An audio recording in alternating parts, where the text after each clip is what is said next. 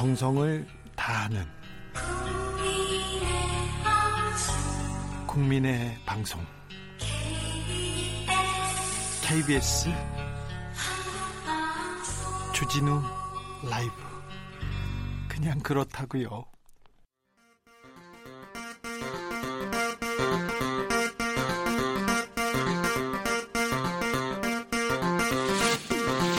주진우 라이브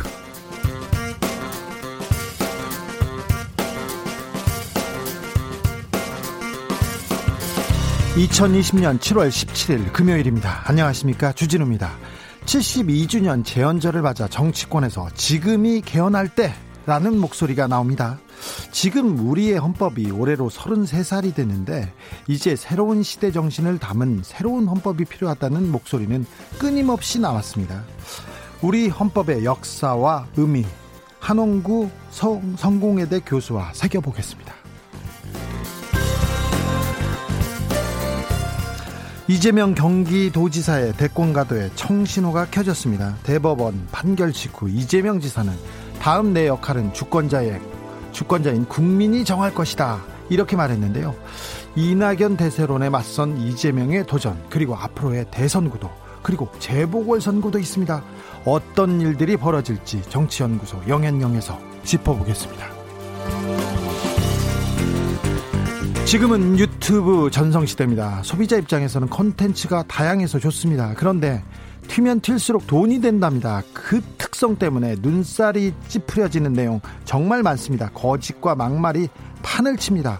아이들도 보는데 이 만연한 유튜브의 선정적인 내용들을 어떻게 제재할 수 있을지 기자들의 수다에서 고민해 보겠습니다. 나비처럼 날아 벌처럼 쏜다. 여기는 주진우 라이브입니다. 오늘도 자중차에 겸손하고 진정성 있게 여러분과 함께하겠습니다.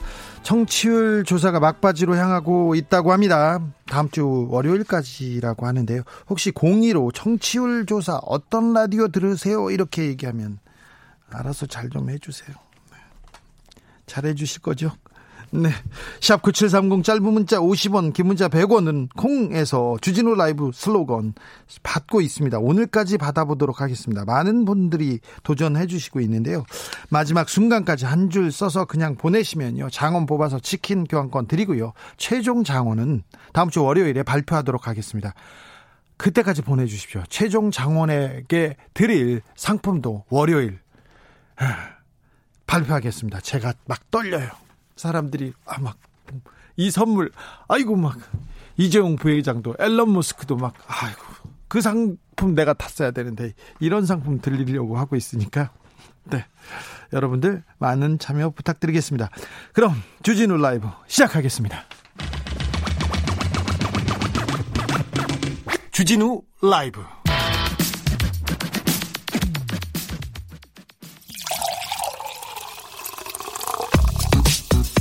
진짜 중요한 뉴스만 쭉 뽑아냈습니다. 주 라이브가 뽑은 오늘의 뉴스 주스. 정상근 기자 어서 오세요. 안녕하십니까? 요, 요새 고생이 많으시죠? 요새요. 네, 뉴스도 네. 많고. 네. 네. 뭐 그렇습니다. 뉴스를 전달하는 입장에서는 또 이럴 때 네, 뭐 네. 곤혹스러운 뭐 고민들도 있고, 네, 네, 여러 가지 좀 생각이 많이 드는 그런 한 주였던 것 같습니다. 네, 그래도 또 고생해 주십시오. 네. 코로나 네. 상황 짚어볼까요? 아, 네. 코로나19 확진자 어, 제 오늘 그 신규 확진자가 60명을 60명입니다. 넘었습니다. 안 떨어집니다. 네, 네. 어, 오늘 영시 기준 어, 오늘 영시 기준 확진자는 일단 60명이고요. 어, 이 중에 해외 유입이 39명, 그리고 국내 발생이 21명입니다. 한 사흘 동안 국내 발생이 한 10명대 계속 쭉 이어져 왔었거든요. 예. 어, 그런데 오늘 다시 20명대로 올라섰습니다.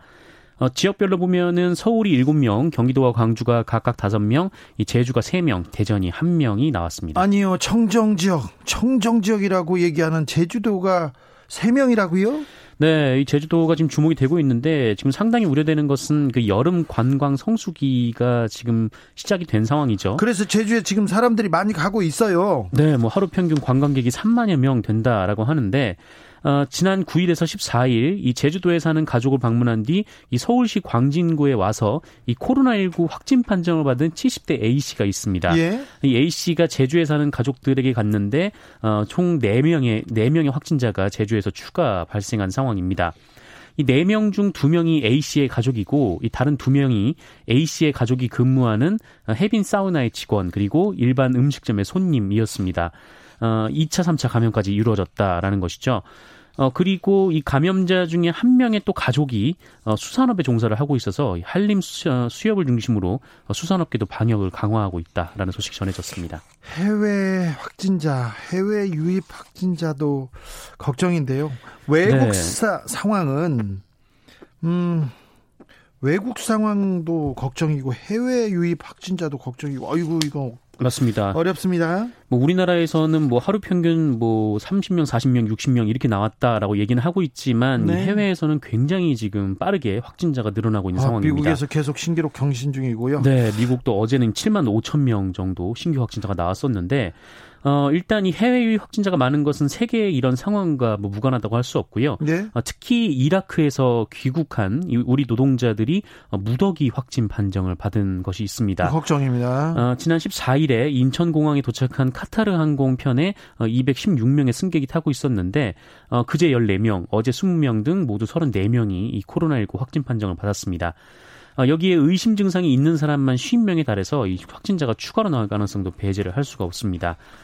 어, 확진 판정을 받은 이들은 모두 우리나라 국민이고요. 이 대부분이 어, 이라크 카르발라 건설 현장에서 일하는 노동자들인 것으로 알려졌습니다. 어, 뭐 GS건설, 현대건설, SK건설 등이 거기 이제 노동자들을 파견을 하고 있는데 어, 여기와 함께 이 하도급 협력업체에서 등등 이 한국인 직원이 모두 680여 명이 간 상황입니다. 네. 어, 현재 이라크의 코로나19 누적 확진자가 8만 명 이상이고 하루 평균 2천 명이 넘는 신규 확진자가 발생을 하고 있기 때문에 이라크에서 들어오는 분들에 대해서 어, 노동자들을 추가 입국을 시키고 어, 검역과 확진자 치료를 위한 대책을 정부가 지금 마련하고 있습니다. 네, 어, 걱정입니다. 그래도 정부가 어, 발빠르게 대책을 세우고 있기 때문에 어, 크게 걱정하시지는 않으셔도 됩니다. 여러분께서는 그냥 네. 마스크 잘 끼고 마스크 잘 끼고 그다음에 손 잘 씻으면 됩니다. 네. 마스크를 안 쓰면 감염 위협이 다섯 배 올라간다고 정은경 본부장이 얘기했지 않습니까? 맞습니다. 그래도 일단 이 해외 유입 확진자 같은 경우에는 정부가 계속 그 추적 관리하고 있는 상황이기 때문에 네. 어, 지역사회 발생 감염이 좀 위험성이 비교적 낮은 편입니다. 네.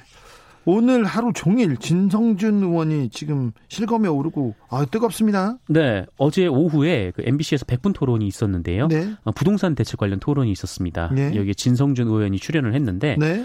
어, 그런데 TV 생방송이 끝난 뒤에 이게 이제 TV뿐만 아니라 유튜브로도 생중계가 됐었거든요. 네. 어, TV는 끝났는데 그 유튜브에서 패널들의 발언이 계속 네, 송출이 됐습니다. 그러니까 방송 끝나고 이제 마이크를 떼면서 네. 아 오늘 방송 어땠어? 뭐 음, 이렇게 수고하셨습니다. 뭐 아, 이렇게 그렇게 얘기하는데 네. 거기서 이제 부동산 얘기를 조금 한 거죠. 네, 뭐 반대측 패널로 나온 김연아 이 통합당 비대위원이 이 부동산 가격이 떨어지는 것이 국가 경제에 너무 부담되기 때문에 뭐 그렇게 막 떨어뜨릴 수가 없다 이렇게 얘기를 했고 예? 어, 그러자 진성준 의원이 그렇게 해도 안 떨어질 거다라는 말을 했다라는 겁니다. 아이고. 어, 그러자 김연아 비대위원이 아니 뭐 여당의 국토위 위원이 그렇게 얘기하시면 뭐 국민들은 어떻게 하느냐 이렇게 반문을 했고 이 진성준 의원은 이에 대해서 침묵했다 이런 뉴스가 나왔습니다.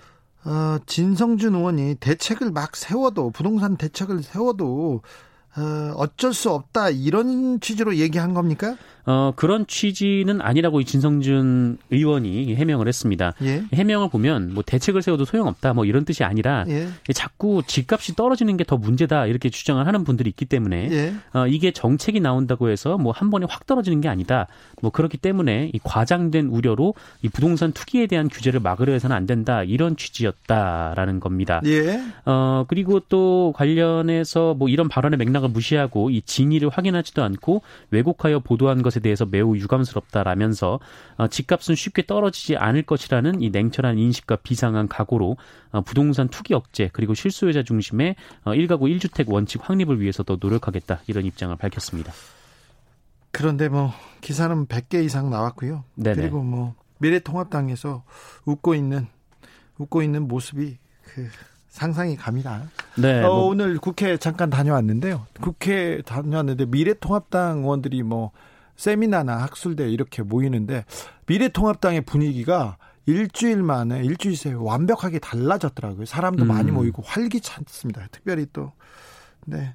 부동산 관련해서는 계속 그 미래통합당에서 그냥 미소를 보이고 있는 것 같습니다. 네, 그리고 발언이 알려지자 미래통합당에서는 뭐 솔직한 심정을 얘기한 거 아니겠느냐라면서 김현미 장관이 사퇴해야 된다 이런 주장을 내놓기도 했습니다. 아니 진성준 의원이 얘기했는데 왜 또 김현미 장관이 사퇴해요? 뭐 부동산 대책을 뭐 22가지 내놓아도 뭐 어차피 안 떨어질 것이라는 게 여당 의원의 생각이기 때문에 뭐 사퇴를 하라라는 얘기인 거죠. 그렇군요. 네. 음, 고 박원순 서울시장 사망 원인을 규명하려고 어, 경찰이 영장을 청구했어요. 통신영장. 아, 박 시장의 전화번호 전화기를 볼 수 있게 해달라고 그런데 기각됐습니다 법원에서. 네, 어, 휴대전화 통화 내역 등을 확인하기 위해서 경찰이 통신영장을 신청을 했는데 네. 이 법원에서 말씀하신 대로 기각이 됐습니다. 아, 경찰에 따르면 법원은 이 박원순 전 시장의 휴대전화 세대에 대한 통신영장에 대해서 어, 강제 수사의 필요성이 부족하다라면서 발부를 하지 않았다라고 합니다. 네. 이 타살 등 범죄와 관련되었다라는 점에 대한 소명이 없다 라는 것이 이유였다고 합니다. 이 앞서 경찰은 이 박원순 전 시장이 사망한 채 발견된 장소에서 나왔던 휴대전화 한 대 그리고 개인 명의로 개통된 두 대 등 모두 세 대에 대해서 통신연장을 신청한 바 있습니다. 예, 하지만 이것이 기각되면서 구체적인 사망 직전의 행적은 현장에서 발견된 휴대전화 한 대에 대한 어, 디지털 포렌식 결과가 나와야 알 수 있을 것으로 보입니다. 네, 휴대전화를 들여봐야 들여다봐야 어, 이 명확한 사실관계 명확하지는 않겠지만 어느 정도 사실관계가 규명되지 않을까 생각합니다. 네, 어, 시간이 어, 사실, 좀 걸릴 것으로 보입니다. 그래도 사실관계가 규명돼야 그 고인도 그리고 피해자도 어떤 일이 있었는지 어느 정도 행적은 좀 알 수 있지 않을까 생각합니다. 네.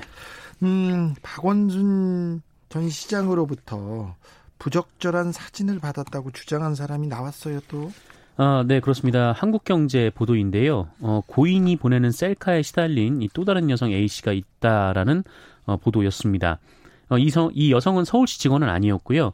어, 지난 2018년 이 서울시가 외부 사업자와 행사를 진행했을 때 어, 특정 프로젝트 참여자로 이 박원순 전 시장과 대면을 했었다라고 합니다. 어, 40대 여성이고요. 기혼자였다고 하는데 어, 당시 이분이 이 박원순 전 시장과 명함을 주고받았을 뿐인데 어, 이후에 박원순 시장이 그 모바일 메신저로 셀카를 보내기 시작했다라고 주장을 했습니다.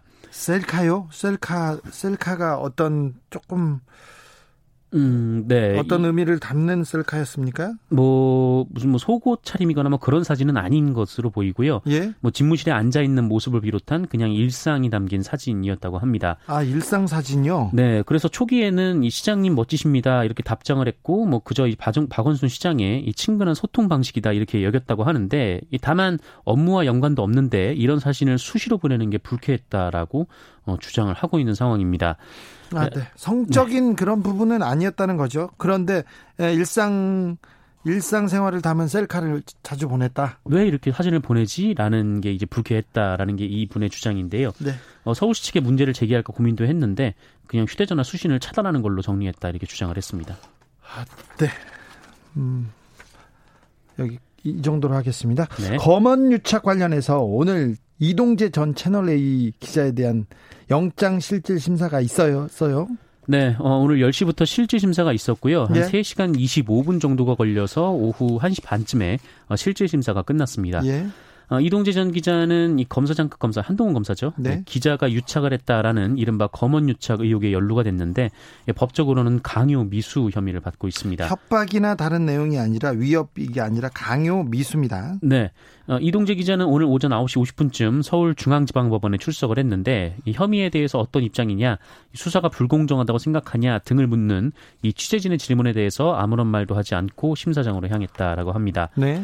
어, 이동재 전 기자는 올해 초에 이 신라젠 관련 의혹을 취재하면서 그 유시민 노무현 재단 이사장의 비리 의혹을 제보하지 않으면 어, 가족에 대한 검찰의 추가 수사 등 불이익을 받을 것처럼 어, 이철 전 밸류 인베스트 코리아 대표에게 공포감을 준 혐의를 음. 받고 있습니다. 예. 아, 검찰은 그 이동재 전 기자가 한동훈 검사장과 그 이철 전 대표에 대한 취재 진행 상황을 상의하는 등 두 사람이 공모를 했다 이렇게 주장을 하고 있습니다. 예? 아, 반면에 이동재 전 기자와 한동훈 검사장 측은 공모 의혹 등 혐의를 모두 부인하고 있는 상황입니다. 부인하고 있죠. 이동재 기, 이동재 씨는 부인하고 있죠. 네, 어, 영장 심사 결과는 오늘 밤 이르면 오늘 밤 나올 것으로 보이는데 결과에 따라서 이 수사의 방향성도 정해질 것으로 보입니다. 그렇죠. 이동재 씨의 영장이 나오면 곧바로 한동훈 검사장에 대한 수사로 이렇게 이어질 것 같은데요. 네, 네, 맞습니다. 만약에 이동재 씨에 대한 영장이 나오지 않으면 서울 저 중앙지검 수사팀이 굉장히 좀 곤란할 수도 있습니다. 네. 음, 그렇죠. 어, 한, 네. 어, 근데 영장 결과 무관하게 수사심의위원회가 24일 예정돼 있습니다. 네, 다음 주 금요일에 열릴 예정입니다. 지금 이동재 씨는 어, 수갑을 차고 포승줄에 묶여서 네, 구치소에 대기, 네, 구치소에 있습니다. 가서 대기하고 있는데요. 밤까지 밤까지 어떤 결과가 나올지 그 안에서 이렇게 기다리게 됩니다. 네, 네. 기다립니다.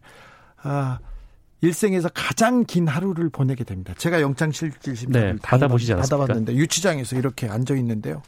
아, 근데 조금 있으면 자범들이 같이 들어와요. 네. 오늘 구속 영장실질심사를 받은 사람들한테 저는 마약범이 하나 들어왔고요. 사기범도 들어오고 막 왔는데 음, 어, 그분들과 어, 많은 대화를 나눴던 게 기억이 납니다.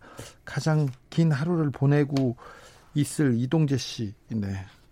좀 사실관계를 명확하게 좀 밝혔으면 좋겠어요. 어, 이분께서 입을 닫지 말고요. 네.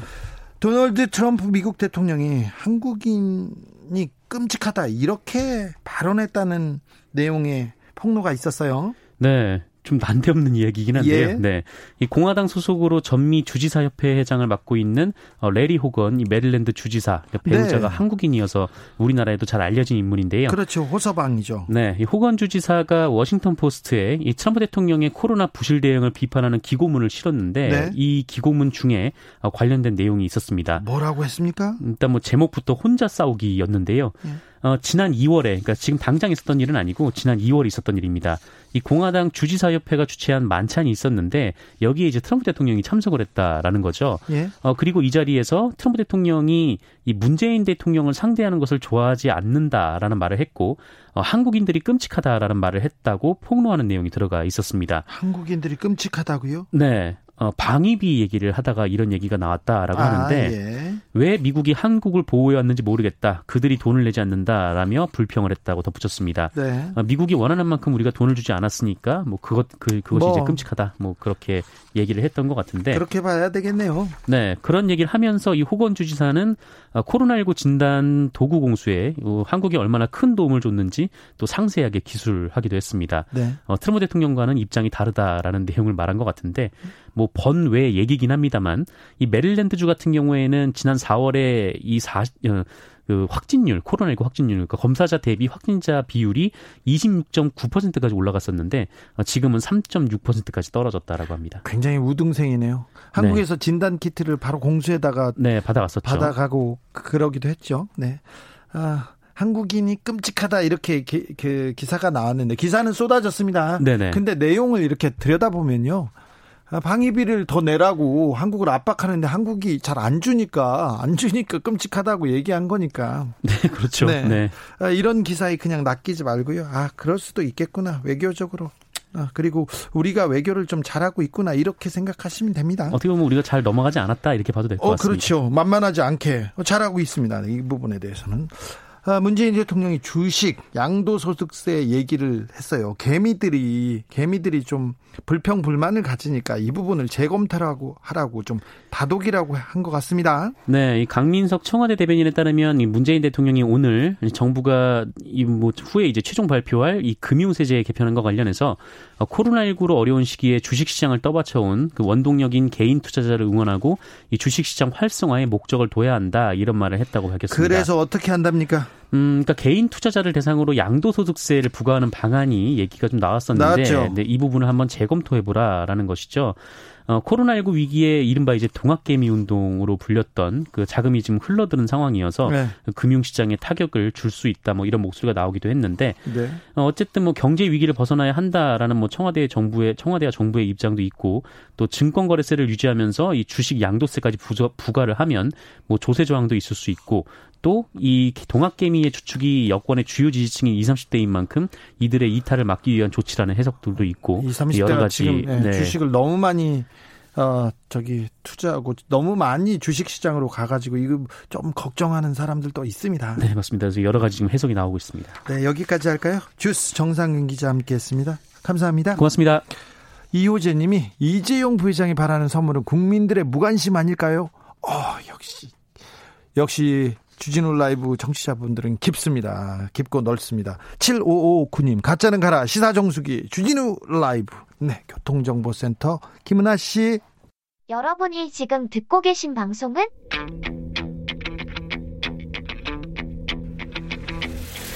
힌트, 주진우 기자가 라이브로 진행하는 KBS 일라디오 방송.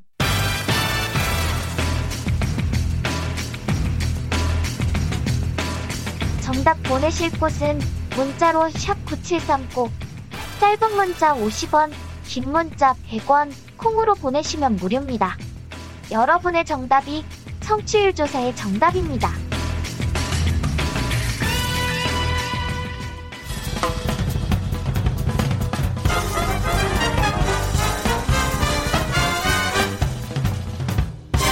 훅 인터뷰 모두를 위한 모두를 향한 모두의 궁금증 흑 인터뷰. 대한민국은 민주공화국이다. 대한민국의 주권은 국민에게 있고 모든 권력은 국민으로부터 나온다.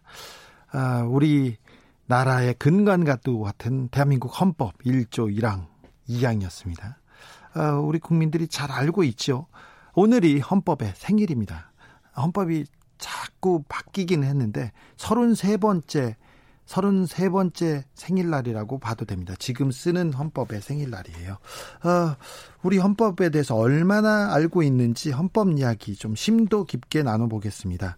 음, 걸어 다니는 한국 현대사의 스승이죠. 역사학자 한홍구 성공회대 교수 모셨습니다. 안녕하세요. 예, 안녕하십니까. 네. 잘 지내셨어요? 예, 잘 지내고 있습니다. 요, 요즘은 어떤 일로 바쁘십니까? 어, 계속 그 반헌법 행위자 열전, 네. 그 헌법 파괴한 사람들 기록하고 정리하는 일로 바쁩니다. 잘 돼가고 있습니까? 네, 잘 돼가고 있습니다. 네. 내년 어, 5.16, 네. 내년이 5.16 60주년이고 네. 우리나라에서 또 그 이제 해방 이후에 네. 헌법이 가장 또 심각하게 파괴된 그 날인데 네. 그날을 기념해서 반헌법 행위자 열전 1차분 한 120명분을 그 간행하려고 계획하고 있습니다. 반헌법 행위자를 기록하고 기억해야 되는 이유가 뭡니까? 그러니까 그 사람들을 그 한 번도 제대로 처벌하지 못하지 않았습니까? 네. 그랬더니 그 사람들이 사람들이 헌법을 깨도 된다, 네. 뭐 짓밟아도 된다 그렇게 생각하면서 무수히 많이 헌법이 파괴되어서 예. 그 이것을 그그 사람들을 다시 뭐 지금 뒤늦게 역사의 감옥에 보내지 못한다 하더라도 어, 역사의 법정에는 세워야 하는 것이 아닌가. 그리고 우리가 기록하고 또 자손들에게 기억하고 이런 일을 하면은 이건 자손만대 후대까지 그 이름이 불명예스럽게 남는다 하는 것들을 보여줘야 한다고 봅니다. 그렇습니다. 우리나라에서 법 지키는 게, 어, 법 지키면 손해야. 네. 이런 그 의식이 좀 팽배해 있는 것도 좀 있어요. 그렇죠. 네. 네. 특별히 좀 권력 있는 사람, 돈 있는 사, 나는 사람들이 법을 안 지킵니다. 사실 그렇기 때문에 그 사람들이 지금 그 사실은 감옥에 있어야 할 사람들이 네. 뭐 5.18을 모욕하고 또 뭐 여러 가지 그 예, 역사 정의를 훼손하는 그런 일들을 그 자행하고 있지 않습니까? 네.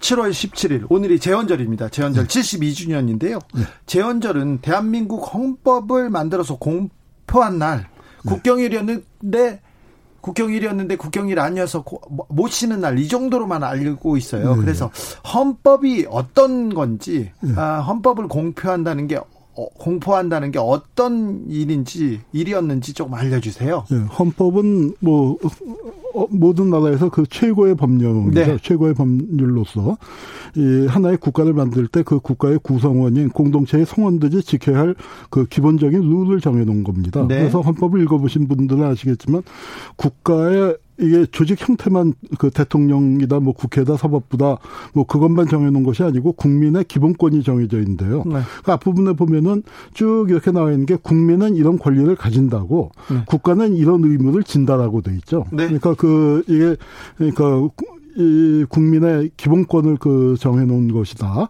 이제 그래서 우리 그 이 헌법이라는 게 굉장히 딱딱해 보이지만 네. 읽어 보면은 아름다운 울림이 있습니다. 네. 그렇죠. 헌법 한번 쭉 읽어보세요. 어렵지 않습니다. 그리고 굉장히 아름답습니다. 네, 그, 어떤 분들은 헌법 보고 울었다는 사람도 있어요. 저는 그 학생들한테 네. 그 이제 헌법을 가, 그 이제 뭐 교육할 기회가 있을 때 또 초등학교 선생님들께 말씀드리는 게 모든 국민은이라고 주어가 되어 있거든요. 네. 그것을 바꿔서 나는 아, 나 아무개는 네. 네, 그렇게 읽어보면 그 느낌이 또 확 다르게 옵니다. 네. 아, 재헌절은 빨간 날이었어요. 공휴일이었는데 얼마 전부터 2008년부터 네. 이명박 정부 때부터 이제 공휴일에서 빠졌습니다. 아, 그래도 아, 굉장히 중요한 국경일입니다. 1919년에 대한민국 임시정부가 수립됐지 않습니까? 예, 예. 그때도 임시 헌법, 임시 네. 헌장이 공포됐죠. 예, 예, 그렇습니다. 네, 그때 그게 우리 헌법의 출발이라고 봐야 됩니까? 그렇게 봐야 하겠죠. 그런데 그때 이제 헌법은 조금 뭐랄까 우리가 헌법의 가치나 의미를 좀 완전히 체화하지 못해 갖고 네. 그것이 이제 그 주권 재민의 어, 원칙은 그 이제 선포가 됐지만 다른 여러 가지에서는 미흡한 점이 많습니다. 근데 네. 임시정부의 그 헌법이 이제 본 모습을 갖추고 지금 우리가 생각하는 것과 비슷해지는 게 해방 직전인 1944년인데요. 5차 개헌인데 이제 그때 그 유명한 그 임시정부 건국 강령이 선포가 되고 예. 헌법이 무엇을 담냐면 그냥 단지 정부 조직 형태만 다는 게 아니라 우리가 소유할 나라의 구체적인 모습을 담습니다. 네. 그래서 임시정부가 꿈꾼 나라는 과연 어떤 것이었느냐. 그리고 그 내용이 재헌헌법의 거의 대부분이 그 수용이 되게 되죠. 그래서 네. 그 헌법이라는 것이 어 단지 어떤 그 이 국민의 기본권을 넘어서 사회권적인 요소, 그다음에 사회가 어떻게 구성되어야 한다. 그런 것까지를 담게 되는 겁니다. 72년 전 오늘 국회에서 음. 재헌헌법을 공포했습니다. 네. 이 재헌헌법은 어, 재헌헌법에 담기, 담긴 핵심적인 가치는 어떤 어떤 사실 재헌헌법이라고 하면은 대한민국의 국가 정체성을 담보하는 문건이거든요. 예? 대한민국 세울 때 재헌헌법이 기본이 되는 거 아니겠습니까? 가장 먼저 한 게 그 법을 세우는 거죠. 그렇죠. 그런데 네? 뭐 이명박 박근혜 정권 그 보수 정권 시기에 대한민국의 국가 정체성이라는 말을 입에 달고 살았잖아요. 네. 그런데 어떤 국가 시험에서도 또 어떤 교과서에서도 재헌헌법의 내용을 가르친 적이 없어요. 그렇죠. 네, 그거 왜 그럴까요? 그러네요. 그 왜 그러냐면요. 재헌헌법을 읽어보시면 아시겠지만 재헌헌법이 좀 빨개요. 아, 그때 굉장히 진보적이었어요. 얼마나 빨갛냐면은 네. 이 종북 좌빨들이 모여서 만들었다고 해서 해산당한 통합진보당 강령보다 훨씬 빨갛습니다. 지금 통합진보당 강령보다 그때 재헌헌법이 훨씬 더 훨씬 진보적이었어요. 빨갛다고 하지 네, 훨씬, 예, 진보적. 훨씬, 네. 훨씬 진보적이었습니다. 네, 네. 근데 그거 재헌헌법을 그러면은 어, 저 진보 인사들이 만들었냐 하면은 그렇지 않잖아요. 뭐 그, 그 좌파들은 이, 저, 대한민국 건국을 좀 반대하는 입장에 섰었고, 네. 중간파들은 백번 따라서 남북 협상을 했으니까, 네. 재헌 헌법은 우파들만 모여서 만들었거든요. 보수적인 사람들이, 예, 그런데 친일파와 관련된 사람들이 많이 많았죠. 뭐 친일파도 있었지만 재원 의원들이 꼭 친일파만 있었던 건 아니고 예. 그 중에도 그러니까 친일파들이 눈치 보고 있었을 때고요. 네. 어쨌거나 아, 친일파들이 눈치를 보고 있었구나. 네, 어쨌거나 그 재헌헌법이 만들어질 시기는 네. 그 독립운동가들이 꿈꿨었던 나라. 네. 우리가 해방이 되면 이런 나라 세우자 하는 게 있었을 거 아닙니까? 네. 물론 남북이 분단되다 보니까 그 진보적인 사람들은 북쪽으로 가고 좀 보수적인 분들이 남쪽에 모였지만 제가 비유할 때 이렇게 비유합니다. 북쪽에 인민민주주의 그 헌법이 만들어지고 남쪽엔 재헌헌법이 만들어졌는데 둘이 굉장히 가까워요. 아 그래요? 정치 형태에서는 뭐좀 다른 것 같지만 정치 형태에서는 지금 헌법하고 재헌헌법이 가까운 것 같지만 사회 경제적인 그 내용에서 보면은 조선민주주의 인민공화국 헌법이나 재헌헌법이나 상당히 많은 부분을 공유합니다. 우리 재헌헌법에 어떤 어떤 내용이 담겨 있습니까? 가령 그 중요산업 국유화. 국유화요? 네, 이건 통합진보당 강령에도 없죠. 못하죠. 네, 그리고 그 저 농지 개혁이 들어 있어요. 예. 농지 개혁이라는 게 뭡니까? 지주의 사적 토지 소유권을 무시하고 예. 토지를 강제 몰수해서 국가가 그, 네, 국가가 몰수해서 농민들에게 균등하게 분배한다는 거 아니겠습니까? 아, 네. 그러니까 이런 조항들이 들어갔는데 지주들도 그 조항을 받아들였어요. 그때는요? 왜냐하면 그 조항을 거부했다가는 혁명이 일어나게 생겼으니까. 아. 그땅 아깝다고 꽉 쥐고 있으면 농민들이 와서 나서 찍어버릴 것 같은 그런 그 분위기가 고조됐기 때문에 네. 지주들도 그 농지 개혁을 그 받아들이면서 어, 농민들에게 농사지을 때 논과 밭은 나눠주는데 지주는 먹고 살아야 하니까 예. 대지하고 이면은 남겨다오. 예. 그래서 우리는 북한은 토지 개혁을 해서 지주의 땅을 몽땅 다 뺏었는데 음. 우리는 타협을 해서 그 농지만 논밭만 뺏고 대지와 이면을 지주들에게 남겨줘서 저 그게 대한민국이 지주와 농민 간의 대타협에 의거해서 출발했다는 것인데 이런 대타협의 정신을 그 이 후대에서는 가르치질 않아요. 아 그래요. 음. 아 대한민국이 가야 할 길. 우리 대한민국은 이런 나라가 됐으면 좋겠어. 그런 바람이 재헌 헌법에 우리 이렇게 담겨 있어요. 그 사람들이 이제 흔히 착각하는 게 대한민국이 출발할 때 자본주의 시장 경제를 채택해서 우리는 이렇게 잘 먹고 잘 살게 네. 됐고 그 북한은 사회주의에다가 그 아주 쫄딱 망했다 그렇게 얘기를 하는데 네. 사실은 우리 재헌 헌법의 내용을 보면 그렇지 않거든요. 재헌 헌법의 가장 그 중요한 해설서인 그 헌법 회의란 책이 있습니다. 네.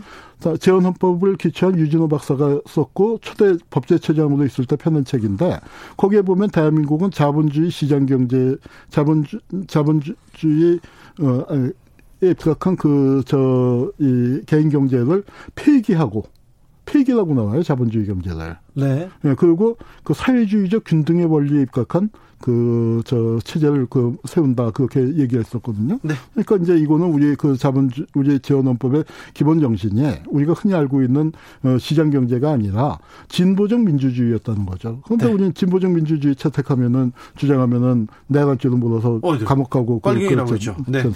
지금 우리가 쓰는 헌법, 지금 네. 우리의 헌법은 어, 법도 이렇게 읽어보면 굉장히 진보적이고 어, 앞으로 나아가자는 그 의미가 있습니다. 근데 이제 그 헌법이라는 거는 약간 좀 모호하게 되어 있는 부분들이 있습니다. 예. 그래서 헌법을 둘러싼 해석이 늘 부딪히게 되죠. 예, 그런데 예. 이제 그 전에는 헌법 같은 것들을 무시하고 완전히 이제 그 독재자가 자기 멋대로 했는데 예. 지금은 헌법에 규정되어 있는 내용을 자기한테 유리하게 해석하는 네. 헌법을 둘러싼 어떤 이데올로기적인 투쟁이 가장 치열하게 벌어지고 있는 게 바로 헌법을 둘러싼 그 해석 투쟁이라고 볼 수 있습니다. 우리가 쓰고 있는 헌법이 그 1987년 민주화 예, 예. 운동의 열망을 담아서 예. 민주주의를 좀 더 실현시키기 위해서 만들어진 헌법은 맞죠. 그런데 이제 그때 좀 상당히 졸속으로 만들었다고 비판이 많이 듭니다. 아 그래요? 네.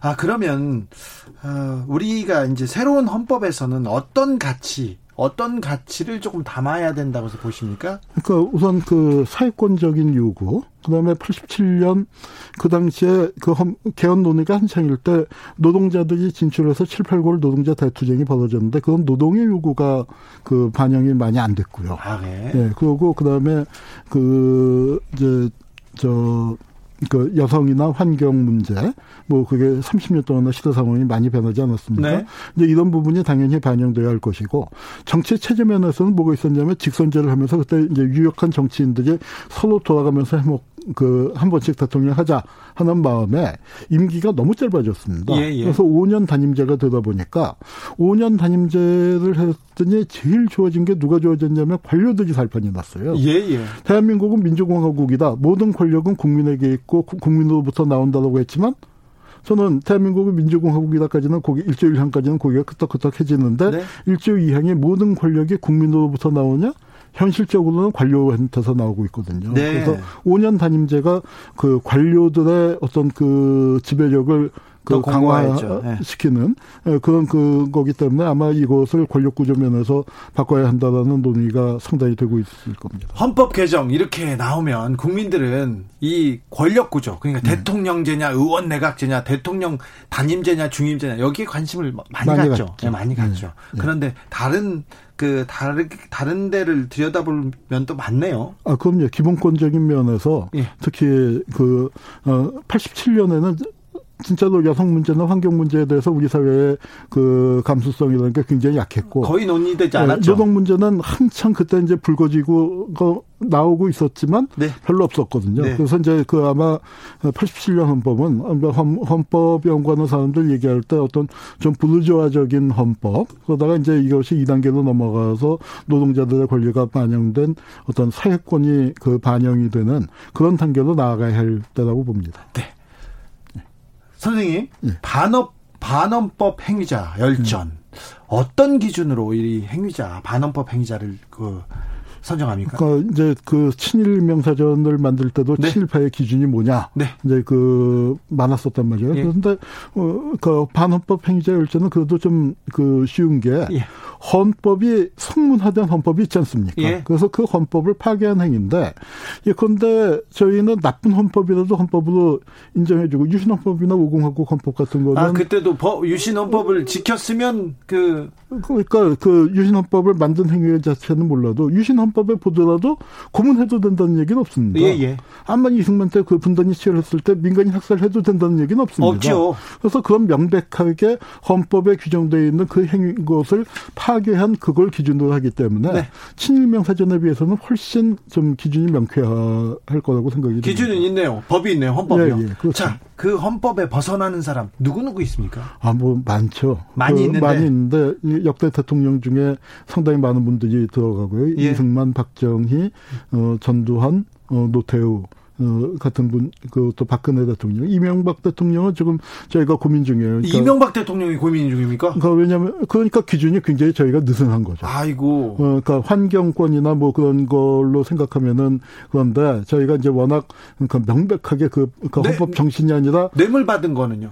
뇌물 받은 거 부분을 이제 저희가 다 집어넣질 못해 갖고 아하, 네. 그래서 이제 이명박 대통령도 안 들어가느냐 이제 그런 비판을 받을, 받을 수가 있고요. 네. 그다음에 이제 그 뭐 대법원장 중에서 양승태가 양승태. 들어가고 민복기, 유태흥 네. 네, 등등이 들어가고 하여튼- 뭐 아마 김기춘도 당연히 들어가고 네, 법을 음. 농단한 사람들은 들어가는군요. 뭐그 유명한 사람들은 대개 다 들어갈 겁니다. 혹시 백선엽 그 씨는 예, 들어가 있습니다. 친일 임명 사전에도 들어가 있는데 여기도 들어갑니까? 반헌법. 반환법에도 들어가 있는데 네. 이제 어떤- 저희는 친일은 기준이 아니에요. 예. 근데 뭘로 들어갔냐면은 어, 민간인 학살 부분에서 아하. 어, 들어갑니다. 그러니까 거기 그 백선엽 장군의 뭐 공적이라고 많이 나오는 거지만 백야사라고 해서 네. 그 지리산 일대에서의 그 토벌 과정에서도 거기서 이제 상당한 그 민간인 희생이 나왔었고요. 네. 그다음에 이제 그 육군본부 정보국장 으로 있으면 예, 그렇죠. 때의 그 얘기라든가 그 후에 이제 저 여러 가지 그러니까 민간 학살과 관련된 부분들에 대해서 저희가 지금 백선엽에 대해서는 조사 중에 있습니다. 반헌법 행위자 열전 언제 나옵니까? 1차분은 어 2021년 네, 내년. 그러니까 5.16 50 주년이 되는 해에 맞춰서 1차분을 내고 네. 저희가 1차분 나오고 한 3년 내에 완간을 목표로 그 하고 있습니다. 알겠습니다, 선생님. 그래서 이 작업이 굉장히 좀 그 장기간에 걸친 작업이기 때문에 많은 그 시민들께서 좀 참여해 주시고 후원해 주시기를 부탁드립니다. 알겠습니다. 마지막으로 하나만 물어보겠습니다. 우리나라의 수많은 전쟁 영웅 중에 왜 백선엽 씨만 이렇게 영웅 영웅으로 대접받고 있습니까? 우선 전 두 가지라고 생각하는데요. 첫째, 가장 오래 살았습니다. 아, 오래 살았죠. 어, 그게 돈도 있고. 그다음에 네. 어, 또 미국에서 인정을 하는 게 있고요. 아하, 그리고 또 미국에서. 하나는 네. 박정희를 살려주었다는 아, 아, 그런 그 요인들이 겹쳤다고 봅니다. 여기까지 듣겠습니다. 지금까지 한홍구 교수님 함께했습니다. 감사합니다. 예, 감사합니다. 엔 저스티스님이 몽고 울란바토르 대학 방문했는데요. 한국어 고급반 학생들이 우리나라 헌법 읽기 헌법을 읽기 교재로 쓰고 있어서 깜짝 놀랐습니다. 한국인인 저도 한 번도 읽어본 적이 없었는데요. 주디 말씀하신 대로 우리 헌법 한번 읽어봐야 되겠네요. 읽어봅시다 얘기했는데 헌법 읽어보자 보십시오. 굉장히 어, 느끼는 바 그리고 생각하는 바가 많습니다.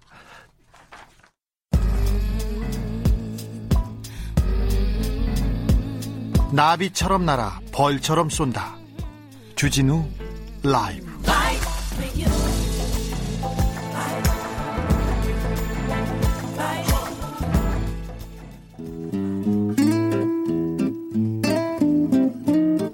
현실의 불이 꺼지고 영화의 막이 오릅니다.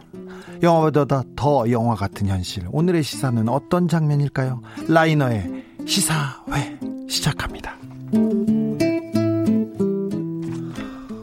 영화로 보는 우리 사회. 영화 전문 유튜버 라이너 어서 오세요. 네, 안녕하세요. 네. 오늘은 어떤 얘기 해 볼까요? 네, 오늘 재헌절이라서 네. 예, 재헌절에 맞는 법정 영화를 준비를 해봤습니다. 어떤 영화입니까? 사실 법을 다룬 영화가 우리나라에서 그렇게 좋은 영화가 많이 있지는 않았어요. 영화는 많은데 흥행이 네. 잘안 돼요. 몇 개. 빼고는요. 몇 변호, 개, 변호인 정도 보이네요. 네, 변호인 정도가 이제 많이 인정받고 있고요. 네. 나머지도 뭐 몇 개 있긴 한데 헐리우드처럼 이렇게 명작 영화들이 나오지는 않죠. 헐리우드에는 법정 드라마, 법정 영화 진짜 많습니다. 네, 정말 많고 그래서 우리도 좀 이런 헌법의 가치를 좀 되새길 수 있는 그런 영화가 있으면 좋겠는데 네. 아, 그런 건 없어서 그 중에서 가장 좀 흥미롭다고 생각하는 작품을 가져왔습니다. 바로 배심원들이라는 영화예요. 네. 이 배심원들이라는 영화는 사실 그 우리나라에 있었던 최초의 국민 참여 재판을 다룬 작품입니다. 우리나라에 있었던 네. 아, 국민참여재판을 다룬 소재라고 소, 소재라 예, 영화. 소재로 했다고 네, 요 네. 제가 그럼- 국민참여재판 또 받아봤죠. 거기서 무죄 받아가지고 네. 감옥 안 가고 이렇게 있습니다. 그때 제 변호사가 네. 박주민 변호사였어요. 아, 네. 네. 아, 그 얘기도 흥미진진했어요. 제 아. 영화, 제 그 재판 참관한 분들이 영화 감독이 여러 분 있었고요. 네. 송진아 작가 그런 분도 오시고 아. 그래서 드라마 영화 관계자들이 많이 왔는데 기자님 영화보다 더 재밌었어요. 이렇게 얘기했는데 그 얘기는 나중에 다른 데서 하겠습니다. 네. 자, 영화로 이제 들어가 보겠습니다. 막이 올라갑니다. 네, 이 영화는 이제 실화를 바탕으로 하고 있습니다. 네. 네, 실화하고는 조금 차이는 좀 나는데 2008년에 있었던 첫 번째 국민참여재판을 다루고 있어요. 네. 이게 김준겸이라는 판사가 맡았던 주인공 문소리 씨가 연기했습니다. 아, 이분이 맡은 건데 이게 강두식이라는 범인의 존속살인, 이제 어머니를 살해한 존속살인에 대한 양형 재판이었는데요. 네. 첫 번째 국민참여재판으로 이게 신청이 돼서 어, 언론의 관심이 엄청났습니다. 네. 그러다 보니까 대법원장이 실제로 그 문소리 판사를 불러서 이렇게 격려도 하고 어, 언론의 관심이 집중돼 있으니 잘해라 이런 내용으로 돼서 이제 어, 배심원들을 뽑는 선정하는 장면부터 시작이 되는 거죠. 그때 어, 이제 굉장히 중요하거든요, 그게. 네 배심원 선정 이렇게 하는데 배심원을 어떤 사람을 선정하느냐에 따라서 어, 특별히 정치적인 사건은 보수적인 사람이 다 배심원이 되지 않습니까? 네. 저는 그냥 유죄인 거예요. 그리고 아니면 무죄고 그게 보여요. 네. 그런데 이런 사건에서도 이런 사건에도 살인 사건 네. 이, 이- 근데 그 배심원이 돈이 있는 사람들 그리고 남성인가 음. 그리고 직업이 어떤가에 따라서 달라지거든요. 그래서 배심원을 고르는 게 굉장히 중요합니다. 검사, 변호사, 피 튀기는 싸움이 여기서 벌어집니다. 네, 그래서 여기서도 배심원 선정이 되게 큰 문제였는데요. 각계각층의 사람들을 골랐고요. 네. 일곱 명까지는 선정이 됐는데 마지막 여덟 번째 배심원이 선정이 안 돼서 제일 늦게 온 박형식 씨 8번 배심원이 됩니다. 네. 아, 이분은 이제 청년인데 그 나름대로 벤처 사업을 하려고 하는 호신용품을 판매하는 그런 일을 하려고 하는 청년이에요. 그래서 그 사람 그 사람을 뽑아야 되나 요걸 가지고서 논란이 있었는데 아무래도 문소리 입장에서는 첫 번째 하는 국민청원 재판이니까 8명 꽉 채우고 가자. 그렇게 해서 박형식이 이제 8번 배심원으로 들어오면서 아, 사건이 시작이 되는 거죠. 우리나라에서는 굉장히 좀 보기 드문 광경인데요. 미국식 그 법정 드라마, 미국식 배심원 드라마나 영화는 많습니다. 그런데 아, 이제 배심원을 선정했습니다. 이제 영화는 클라이막스로 들어갑니다. 네, 그쵸. 이제, 이제부터 사건이 시작이 되는 건데요. 이 재판은 사실 양형 재판이기 때문에, 그리고 처음으로 배심원들이 들어온 거니까, 다들 걱정도 많이 되고. 양형이라면 죄 그 몇 년을 살려야 되냐? 그렇죠. 그렇지. 집행유예를 줘야 되냐, 벌금을 줘야 되냐, 아니면 몇 년 징역형을 줘야 되냐, 이걸 이게 선정하는, 이- 이걸 정하는 재판이라는 거죠. 네, 바로 그 재판이었습니다. 원래 우리나라의 국민 참여 재판은 유무죄만 따지는데, 네. 유무죄만 따집니다. 근데 이 영화에서는 그렇습니다. 네, 이 영화에서는 양형 재판이었습니다. 예. 그래서 양형 재판으로 시작을 했, 했는데요.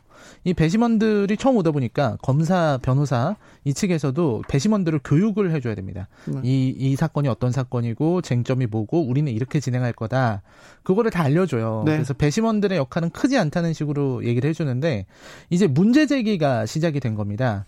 사실 6번 배심원으로 오셨던 분이 이런 시체라든지 이런 걸 많이 봤던 장의사 일을 하셨던 분이세요. 예. 그분이 보셨는데 어그 죽은 어머니의 머리에 난 상처를 보고 저거는 장도리로 때린 게 아니다. 예.